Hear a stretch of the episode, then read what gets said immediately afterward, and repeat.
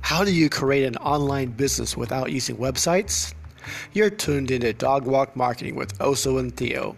Follow me while I document my journey to build my own profitable online business.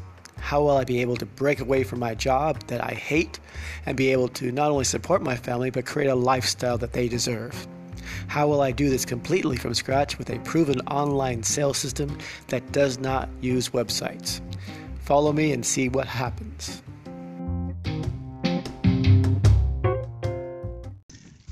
Good morning, marketers. Dog Walk Marketing with Oso and Theo on this Saturday morning. Not feeling too good today. Um, I was walking by, walking down my street. Okay, now I have to explain to you. I live on a, a small street next near the ocean. I uh, take the ocean walk every day, of course, as you well know that. But on my street, there's not that many houses. Uh, there's a lot of empty lots for years. And what I do is I, you know, every weekend, every other weekend, I should say, I mow the lawn, my lawn, of course.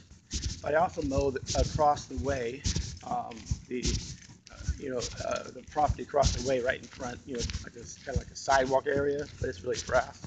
So I cut that down, and I cut both sides all the way down the down the street. So it's like a one one and a half block street, and I, I just basically keep the grass short so you know looks good, so the street looks good.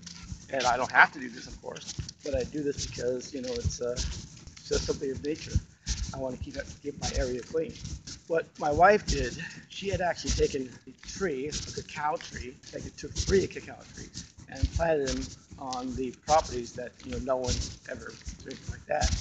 And uh, she planted two trees because she figured, hey, if they're going to be there, might as have, you know have a nice tree that's going to produce something. So two of the trees died, um, but one tree was actually oh maybe about a foot tall, foot and a half tall, and I would always mow around it, you know, and, and, and do everything like that.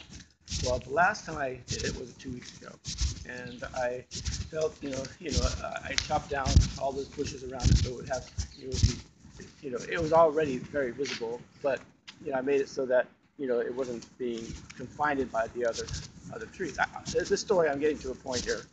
Um, I believe we'll see how where it goes.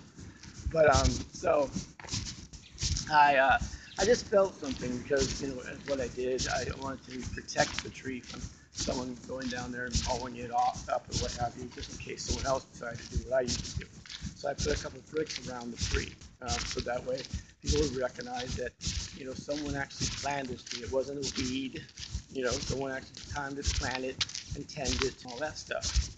I just walked by it this morning. I'm getting ready to do my lawn, my my ritual of uh, mowing the lawn um, and but I walked by it with Oso on my daily walk before, and someone had pulled the tree up. It's been here for like growing from a seed into a nice little tree, nice little tree, not bothering anyone. No one owns the property. You know, people own it, never around, but someone pulled it up. And I'm just wondering how and why would someone pull a small little tree like that up? It was, just, it was like, I don't know, a hate crime against trees. I don't know, maybe it, yeah, that's what I'm looking at. Um, but interesting is that I guess the bricks drew the attention of people. That's what I'm thinking. And they then saw the tree, which they might not have seen it, I guess, without the bricks, um, because you know it was kind of camouflaged with everything, but the kind of made it stand out. And they decided to go and pull it up. What I call evil, because I mean, I mean, anytime you pull you know, a, tree that shown that someone put effort into putting it is evil. I'm sorry, I, am very emotional about this. Uh, very emotional. And I'm, I'm, getting to a story about marketing here. I, I know it's, it's I'm, venting, ranting, whatever you say. This is my rant. Okay, this is my rant. You gotta bear, bear with me, but I'm I'm livid with with. Uh, oh man, you can't really control it because it just doesn't make any sense. It's just like, however, let's get back to the marketing part of it. The situation is, I didn't think about it this way, but tells us now while I'm talking to you guys, but those bricks are a hook. They basically drew attention to people to, and that attention was not positive attention uh, because they decided that it was a weed or they decided to be I don't know what I don't know why they did it, but they pulled it up. Hooks are everywhere, guys. you gotta be very careful because they're very powerful. Hook can be good or it can be bad. So you have to be able to use it right, and you have to be able to know what you're doing and, and what do you want people to hook to. What do you want people to draw attention to? So I mean, I I wanted them to, to draw attention, but on a positive nature, do not mess upon on a negative nature. A lot of days nowadays are on that nature they want to destroy. That's my vent today. That's my rant. Hopefully you got something from this. I know I had to do it, otherwise I'd blow up. And uh, and I just hope that, the tree still lives. Because they did pull it up and the roots are still there, so I'm going to replant it, hopefully save it, and the leaves are still on it, destroy it completely. Um, so hopefully you uh, got something for this today, and we will uh, keep on marketing on Monday, and I'll be okay.